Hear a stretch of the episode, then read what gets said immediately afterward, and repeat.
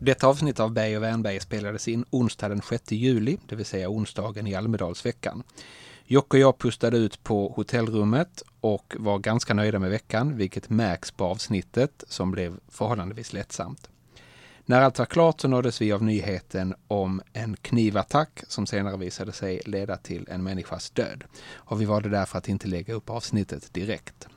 Det kommer nu istället. Vi tycker det är viktigt att dokumentera hur diskussionen om Almedalen kunde ha gått om den inte hade avslutats på detta tragiska sätt. Vi tar nu också ett kort sommaruppehåll och är tillbaks i augusti. I det här avsnittet pratar vi om hur pandemin räddade Almedalsveckan.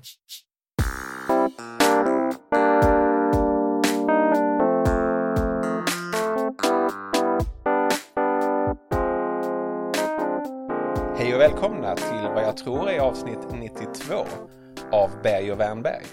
Det stämmer bra. Visst är det? Eh, Och, och jag heter då Andreas Berg.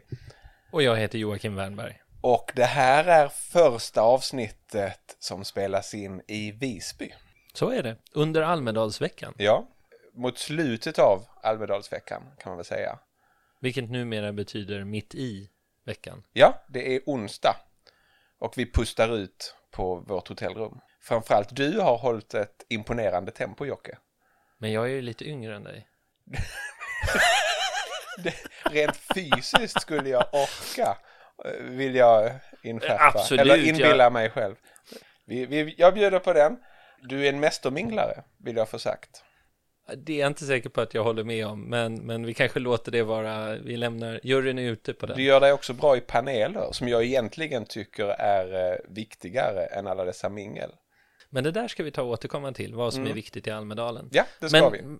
det är ju någonting som har hänt nu när vi har haft två års pandemi. Det har varit eh, intressant att komma hit och faktum är att jag var i valet och kvalet om jag skulle orka eller inte. Jag hade några inbjudningar till grejer men inte så många att jag kände att jag måste hit. Men jag var ju nyfiken på hur den här veckan eh, hade överlevt pandemin. Och det var jag också. Jag tror att alla som åkte hit var nyfikna och man var lite osäker på om det var om man skulle uppskatta det eller om man i början av veckan så hörde jag många samtal när man vandrar längs gatorna så, så hör man ju lite vad folk pratar om och nästan Ja. alla samtal inleddes med ja nu är vi ju här. Jag ville inte åka egentligen men. Och den typen av konversationer mot slutet av veckan är de helt borta och folk verkar väldigt glada Av de gamla rävarna var det många som var nyfikna. Sen har jag noterat att det är många som är här för första gången. Du är inte här för första gången. det är jag inte Definitivt inte jag. Jag fick tänka ganska länge. Jag har kommit fram till att jag var här första gången, håll i dig nu, 1996. Ja, men jag upptäckte nog Almedalsveckan lite senare i, i min karriär än vad Ja. du gjorde också. D- Då var jag ung. Jag var vikarierande ledarskribent på Göteborgs-Posten. Och då bestod min resa i att, att man lyssnade på det stora eventet som då alltid var partiernas ekonomiska seminarium.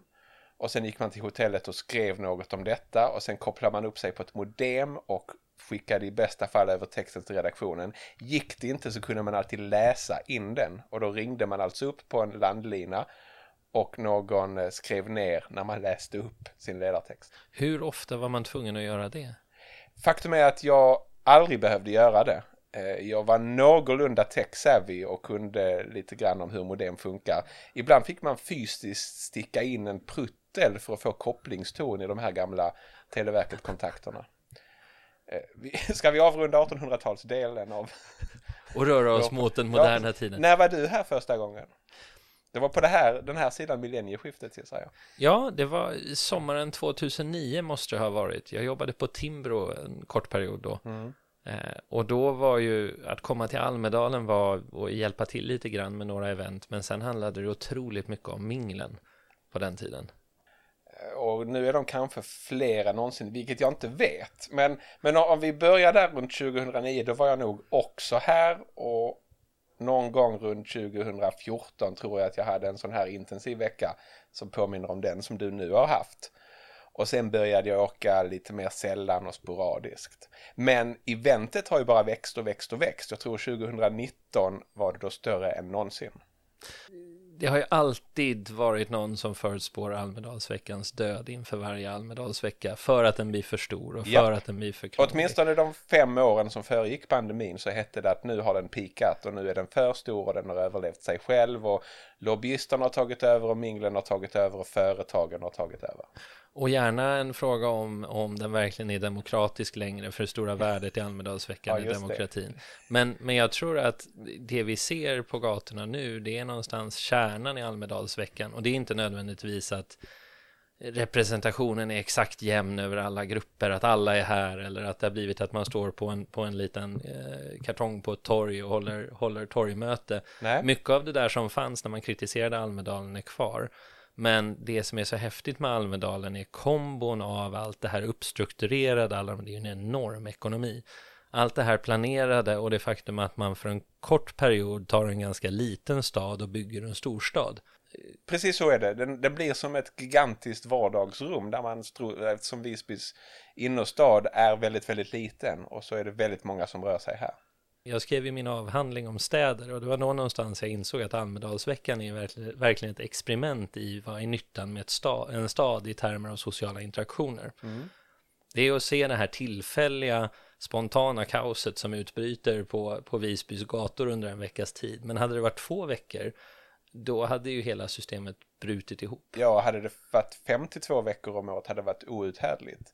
Men just det här väldigt täta, det ger ju upphov till lite andra sociala normer. Vi sprang in i en gemensam bekant som, som höll en spontan föreläsning om antropologi. Och det låg ju mycket i den. Det är okej att bara hälsa och, och rusa vidare till något, men det är också okej att stanna och prata med någon som du bara känner igen från tv eller internet. Båda de är okej här. Mycket därför att de som du bara springer vidare och springer förbi, det är de som du kan hälsa på hemma. Medan de du försöker fånga upp, det är de du vet att du inte har i din, din fysiska närhet. Precis, och är du här så är du up for grabs. Vill du inte vara det så får du gömma dig utanför ringmuren. Men Almedalsveckan gick inte under under pandemin. Däremot så, så eh, tvekade många inför. Man fick veta ganska tidigt från Region Gotland att eh, det kommer bara bli en halv vecka. Mm. Och dessutom så eh, kan jag säga som har, har planerat några seminarier och paneler och varit med i några eh, paneler. Det har aldrig varit så sen planering, så lite framförhållning som i år. Nej. Och det tror jag beror, dels beror det nog på att folk har varit oroliga för restriktioner i början på året, att det Ja. skulle kunna komma en backlash. Men jag tror också det beror på att vi har varit osäkra på hur vi ska värdera Almedalsveckan. Kommer andra att komma? Hur kommer det att bli? Ska vi vara där? I vilken utsträckning ska vi vara det? Och detta har ju inte bara varit dåligt. Det tror jag vilja absolut hävda. inte. För det innebär att de som känner att de måste vara här för att alla andra är här, de har inte känt så den här gången. Och väldigt många av dem är inte här. Det som gjorde att många tyckte, och jag hör nog till dem, att den blev för stor, det var ju att det som från början bara handlade om partipolitik och sedan bara handlade om politik, det kommer att bli en branschmässa för alla möjliga sektorer. Man kunde springa in i dammsugarförsäljare och bilförsäljare och allsköns förvisso berömvärda affärsmän men som gjorde Almedalsveckan till något väldigt annorlunda. Man kunde också se eh, under, för i- man kortade ner veckan från en hel vecka till en halv vecka i, i allt väsentligt. Men den faktiska närvaron nu när vi sitter här i slutet på veckan har ju kortats ner med någonstans mellan en halv och en dag därför att Almedalsveckan har alltid pikat någonstans runt onsdag, torsdag. Ja. Det brukar vara torsdag morgon brukar, brukar de flesta åka hem. Och där har det funnits någon sorts pseudo-Almedalsvecka där eh, en massa organisationer känner att nu har vi verkligen lyckats, vi har fått tag i den här centrala platsen för att ha ett seminarium på fredag morgonen. Ja. Och så har man lagt en otrolig massa pengar på det, men egentligen så är ju impacten ganska låg när väldigt många helt enkelt har lämnat. Och nu river man ju av två partier per dag istället för att dela ut ett per dag. Och därmed tvinga någon stackars politisk journalist att stanna kvar till lördagen. Det har inte riktigt varit samma, samma behov av att få ut absolut sista politiska analysen ur, ur Nej. kaviartuben efter varje tal. Annars har man ju haft 24 timmar på sig att analysera ett tal innan nästa kommer. Så på det här sättet menar vi nog att, att pandemin paradoxalt nog kan ha räddat det här spektaklet. Det höll på att växa överstyr. Men nu är det tillbaks på en hanterbar nivå. Och det handlar mycket mer om politik igen. Det är intressant. Sen tycker jag det är synd att eh, Det gör inte så mycket att BMW och de stora långt ifrån politikorganisationerna har lämnat. Men det verkar också vara så att en del mindre organisationer, ideella organisationer, också inte känner att det är värt eh, tiden och pengarna att vara här. Och det är lite synd. Men det kan ju också vara en effekt av just, just det här året, osäkerheten Absolut. i år. Ja. Förhoppningsvis är det det. Så vi är nyfikna, men försiktigt positiva kan man väl säga. Och vi har gjort tre olika spaningar eller tre olika dimensioner som vi tror att Almedalsveckan ser ut att förändras i. Ja, jag hoppas ju att den stannar kvar på den här lite mindre storleken. Och att mm. det inte går tillbaks till någon slags eh, jämvikt när alla känner att de måste vara där bara för att alla andra är där. Ett sätt som det kan hända, för det är möjligt om osäkerheten försvinner att det är många fler som vill komma hit nästa år. Men, men jag tycker mig också ana att det är inte lika viktigt ens för de stora aktörerna att fylla programmet med seminarier. Utan man har blivit lite mer försiktig med att, att göra ett par nedslag. Ja. Så man känner att det här är det vi vill prata om den här veckan. Och då får du också en bättre balans med den här, mellan den här planerade ordningen och den spontana ordningen när vi springer på varandra på gatan. För om man vet då att ah, du var med i det seminariet och det säger jag som var med i många paneler i år då. Ja. Men, men, men det är oftast att göra ett riktigt bra inhopp kanske är bättre än att göra tio. Lite mindre är nog lite bättre faktiskt. Den andra spaningen rör partipolitiken. Jag tycker mig se i flera av, av seminarierna, både de jag har varit på och de jag har medverkat i, att vi har rört oss bort från den här lite krystade bilden att det alltid måste vara en politisk debatt och det måste alltid vara en från högerlaget och en från vänsterlaget och sen så handlar det lite om vem som ska vinna på scenen. Ja, det där det, är ju ett standardupplägg eller har varit åtminstone. Det finns där och jag tror en anledning till det, en spaning, och det här är inget belägg för annat än, än, än vad jag ser på gatorna här, är att det har varit färre politiker här än vad det brukar vara. Ja, jag skulle säga det har varit mer politik än de sista åren före pandemin, men mindre partipolitik. Ja, och det där har lett till, jag har sett flera eh, panelsituationer där det inte behöver bli två lag, det behöver inte bli två sidor mot varandra, utan man börjar resonera och så helt plötsligt ser man att det finns vissa gemensamma drag. Och det finns någonting väldigt, väldigt avslappnat och, och trevligt i det.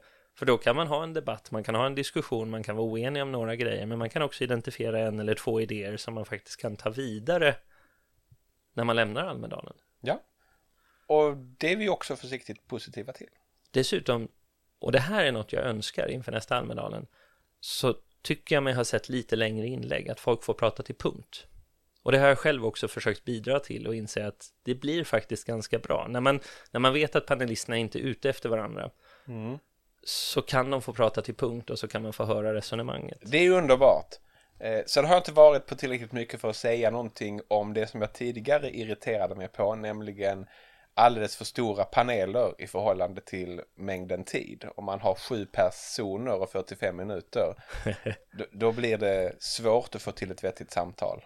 Det har varit några sådana, men där måste du komma ihåg Andreas att det fanns en peak. Jag har också varit i Almedalen som, som eh, public affairs-konsult. Ja. Det fanns en peak någonstans runt vad kan det vara, 2011, 2012, kanske 2013, när man hade paneler i vågor, kommer du ihåg det? Ja, just det, då kom det upp sju du... och så skulle de snacka i en kvart och sen kom det sju till. Och då var det, då var det liksom de, det var oftast färre, men, men ett fåtal, men säg tre forskare eller två forskare, och sen skickar man ner dem, för då hade man fått faktan. Och då tog man upp näringslivsrepresentanterna eller, eller organisationsrepresentanterna, de här ja. vittnena från verkligheten. Och sen så fick de prata och så skickade man ner dem och sen kom politikerna upp och fick stå till svars för fakta och verklighetsvittnen och ja, berätta hur de ska lösa problemet. Ja, det där var ju verkligen standardupplägget, det har du rätt i. Och det var så trist därför att den typen av paneler var orkestrerade för att politikerna skulle sitta där och bli tvungna att lyssna på allt det här. Och sen skulle de ställas till svars och då skulle de behöva internalisera all den här faktan och så skulle de säga att nej men det här måste vi göra något åt. Och så kan man åka hem och säga titta vi fick en minister och säga att det här måste vi göra något åt. Eller nu har de här två partierna uttryckt att de ska, de ska ta tag i problemet vi tycker är viktigt. Mm. Men hela dialogen, hela, hela utbytet mellan idéer försvann därför att det handlade bara om att få någon att stå till svars. Vår sista spaning rör eh, dimensionen öppna arrangemang kontra slutna arrangemang. Här tror jag möjligen vi har lite olika takes. Vi har ju båda noterat att det verkar bli vanligare med slutna middagssällskap Och runda bordsamtal. och runda bordssamtal snarare än de seminarier som är öppna för kreti och pleti att gå in på. Inte för att särskilt många av kreti och pleti och vanliga väljare trillade in på dem. Men det är ändå, skulle jag vilja hävda, en, en skillnad i demokratisk tillgänglighet när man bjuder in ett antal utvalda till en sluten middag eller om man ordnar ett öppet seminarium. Det håller jag med om, men det finns också en, en, det finns en funktion i att ordna olika typer av samtal. För om du ska ha ett seminarium så ska det vara öppet för kreti och pleti. Ja, det tycker jag. Och man ska, eh, och där kan jag villigt erkänna att åtminstone en av de paneler jag modererade under veckan fick inga, inga eh, publikfrågor alls. Men de ska egentligen ge utrymme för publiken Exakt. även under seminarietiden. Det är bra att man kan följa upp och prata efter seminariet, men det borde vara mer Ja, fokus på frågor. men det verkar många ha slutat upp med. På de seminarier jag har varit på var det ingen som lämnade ordet fritt för publikfrågor. Det har ändå varit på, på de jag har varit på. Okej. Men jag misslyckades själv med något, inte by design, utan snarare för att panelisterna var så spännande. Så att... Det må vara hänt. men, men, Men middagarna då?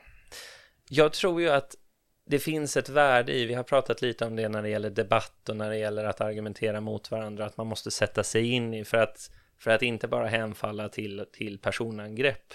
När man tycker olika om någonting så måste man sätta sig in i varandras frågor. Den här, jag tror vi kallade avsnittet, den byggde ju på den här modellen om pyramiden av, av the hierarchy of disagreement. Kommer Ja, just det. ja. Bra och dåliga sätt att eh, hålla, eh, att inte hålla med. Exakt. Och den tror jag kan säga ganska mycket om varför vi behöver runda bordsamtal och middagar. Jag ser runda bordsamtal som ett semiöppet format och middagen som ett ännu mer slutet format.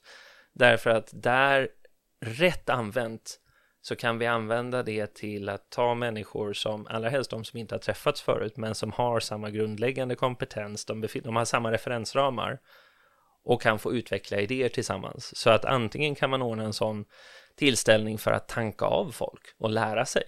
Ja. Och förhoppningsvis att de lär sig av varandra också. Jag förstår eh, och, och hör vad du säger, men jag kan inte låta bli att jämföra med hur det då var förr när huvudgrejen var seminarierna och sedan så spontan ordnade folk middagar och eftersom det bara finns ett begränsat antal ställen att gå till så hamnar man ofta bredvid människor man inte alls hade tänkt sig hamna bredvid och det kunde ibland leda till ganska roliga möten. Men Och- också till och- att man fick tala försiktigt. Det ska sägas, en av mina stora, en av de saker kopplat till Almedalen som jag är absolut mest stolt över, innan digitalisering blev digitalisering, när man pratade om IT, det. eh, så var det ju inga seminarier om det i Almedalen. Det, Ja. Men jag visste att det fanns flera i Almedalen som tycker det här är intressant, så vi ordnade, eller jag drog ihop en IT-middag. Vi hade inte ens vi bokade bord, utan jag fick förhandla med Knäpperiet, för där kan man ju inte boka bord. Nej. Den här lilla, lilla restaurangen som har fantastiskt god mat.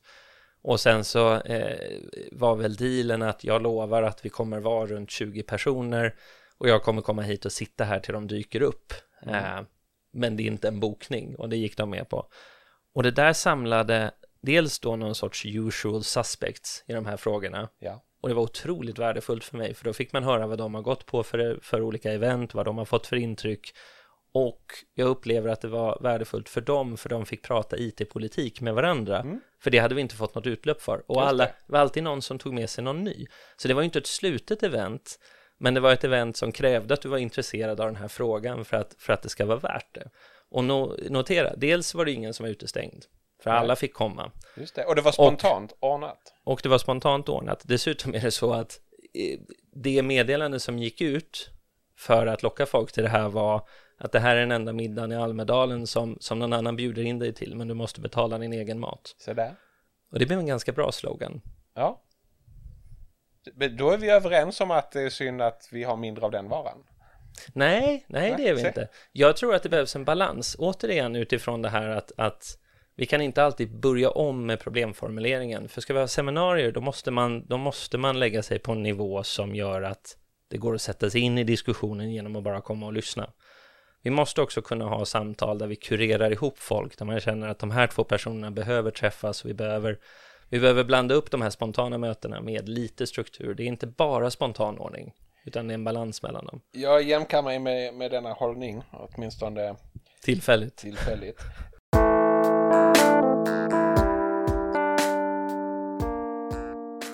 Jag tänkte avrunda med att tipsa om en bok som diskuterades på ett av de här seminarierna. Berätta. Jag gick ju då på eh, den kans- kanske mest intressanta delen av Visbyveckan de senaste åren har varit den så kallade statsvetardagen.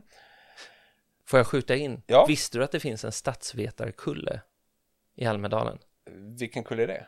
Det finns en liten kulle en bit bort från scenen, Ja. har jag fått från säker källa, där statsvetare samlas. Det, det, det syns ju inte på dem om man inte är en av dem. Ja okej, då tror jag de har annekterat ungdomsförbundskullen från den tiden jag var ungdomsförbundare. Jag är varken statsvetare eller har varit ungdomsförbundare, så jag har aldrig varit välkommen på kullen. Men, Men- det här men- var nyhet för mig. Ja, Jag kan tänka mig att, att det finns. Eh, hur som helst, statsvetare är ju festliga. När jag var där för, för fem år sedan så hade de inte gjort något annat än att boka ett klassrum. De hade ingen fika, inte ens dricka, ingen ljudanläggning. Nu har dock statsvetarna teamat ihop sig med tankesmedjan Tiden och, och tankesmedjan Timbro. Vilka då ideologiskt sett neutraliserar varandra så att det är okej för statsvetarna att samarbeta med dessa.